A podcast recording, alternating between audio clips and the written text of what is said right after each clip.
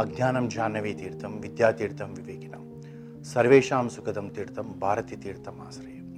మనం మన దైనందిక జీవితంలో మనం ఇంటి నుంచి బయలుదేరేటప్పటికి ఉదయం పూట బోలెడన్ని టిఫిన్ సెంటర్స్ మనం చూస్తుంటాం. కొన్నేమో పర్మనెంట్ ఓడిపి హోటల్ లాంటివి ఉంటాయి. కొన్నేమో ఒక చిన్న మల్గిలో వేడివేడిగా ఇడ్లీ వడ దోశ లాంటివి వేసే వాళ్ళు ఉంటారు. కొన్నేమో బండిపైన చేసి తొమ్మిదిన్నర తర్వాత వెళ్ళిపోయే వాళ్ళు ఉంటారు. అదేవిధంగా ఒక మల్గి లాంటిది తీసుకొని ఒక అతను టిఫిన్ సెంటర్ నడిపిస్తున్నాడు. ఈ టిఫిన్ సెంటర్ నడిపిస్తున్న అతని దగ్గరికి ఒక వ్యక్తి ప్రతిరోజు ఉదయం ఆ టిఫిన్ సెంటర్కి వెళ్ళి అక్కడ బ్రేక్ఫాస్ట్ చేసి తన ఆఫీస్కి వెళ్ళిపోయేవాడు. ఈ విధంగా ఉన్న అతను ఒకరోజు పరీక్షిస్తుంటే రోడ్డుకు ఆ పక్కన ఒక యాచకుడు కూర్చొని ఉండేవాడు. అది రోజు మనం వెళ్తుంటే మనం కూడా మన దృష్టి కూడా అలా పడుతుంది. ఆ యాచకుడు ఆ విధంగా ఉన్నప్పుడు ప్రతిరోజు కూడా యాచకుడు ఎక్కువ రష్ ఉన్న సమయంలో ఈ టిఫిన్ సెంటర్లో అతను మెల్లగా వచ్చి ఎవ్వరు చూడనప్పుడు అక్కడ ఏదైనా పార్సల్ కట్టి ఉంటే అంటే అందులో ఇడ్లీ ఉందా వడ ఉందా మైసూర్ బజ్జీ ఉందా లేదా దోశ ఉందా పూరి ఉందా అతనికి ఏం సంబంధం లేదు. అటు ఇటు చూసి మెల్లగా ప్యాకెట్ తీసుకొని కనబడకుండా తీసుకొని వెళ్ళిపోయి ఆ రోడ్ అవతల పక్కన ఉండి తాను దాన్ని ఆ బ్రేక్ఫాస్ట్ చేసేవాడు.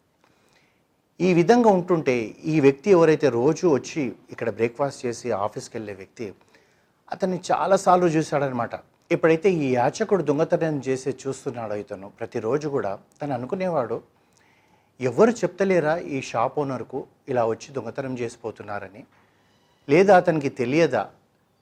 ఇలాంటి దాని అన్నీ కూడా మనము ఎంకరేజ్ చేయకూడదు కదా అని చెప్పి అనుకొని తను ఏం చేస్తాడంటే ఒకరోజు ఎప్పుడైతే మధ్యాహ్నం సమయమో సాయంకాలం సమయమో పెద్దగా రష్ లేనప్పుడు వచ్చి ఆ ఓనర్ దగ్గర మాట్లాడతాడు.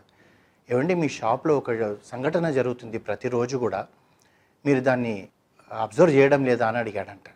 ఇతను రోజు వచ్చే కస్టమర్ కనుక చెప్పండి సార్ ఏం జరుగుతుంది అన్నాడంట ఉదయం పూట నేను చూస్తున్నానండి మేము వచ్చి బ్రేక్ఫాస్ట్ చేసే సమయంలో అగో అక్కడ ఆ చెట్టు కింద కూర్చున్న యాచకుడు మెల్లిగా వస్తాడు ఇక్కడికించి ఓ ప్యాకెట్ తీసుకుని వెళ్ళిపోతాడండి అది మీరు ఏ కస్టమర్కి ఇవ్వాలనుకుంటున్నారో మీకు తెలియదు.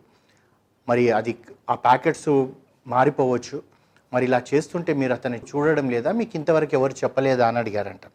అనిగేటప్పటికీ ఇతను అన్నాడంట నాకు తెలుసండి అతను ఆ దొంగతనం చేసి తీసుకెళ్తాడనేటప్పటికీ ఇతన్ని ఆశ్చర్యపోయిండంట ఏంట్రా ఇతనికి తెలుసుండి ఏమంటలేడని? అప్పుడు అడిగాడంట ఎందుకండి అంటే మీకు ఒక విషయం చెప్తాను. ముందు ముందు అలా దొంగతనం చేస్తే నాకు కోపం వచ్చేది. నేను ఒక రోజు అతన్ని పట్టుకోవాలనుకోని చెప్పి అతని దగ్గరికి వెళ్ళాను.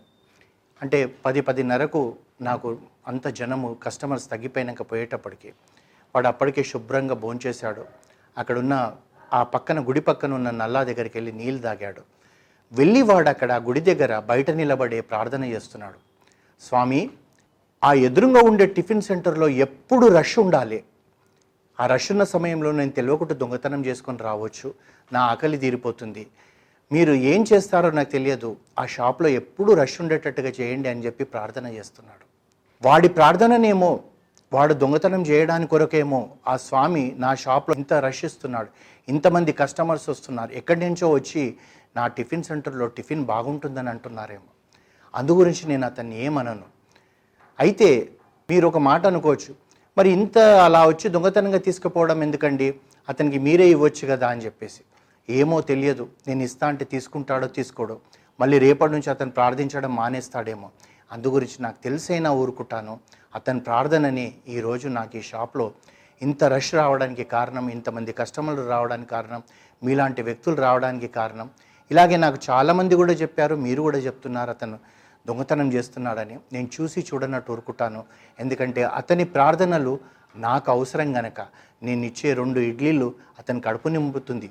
సంతోషం. కానీ అతని ప్రార్థన మా కొట్లో మా యొక్క ఈ టిఫిన్ సెంటర్లో ఉండే పది మంది కడుపులు నింపుతున్నాయి కనుక నేను దాన్ని ఏం చూసి చూడనట్టు ఊరుకుంటానని చెప్పి ఇతను ఆ మాట చెప్పేటప్పటికి ఈ వ్యక్తికి అప్పుడు అర్థమైందంట.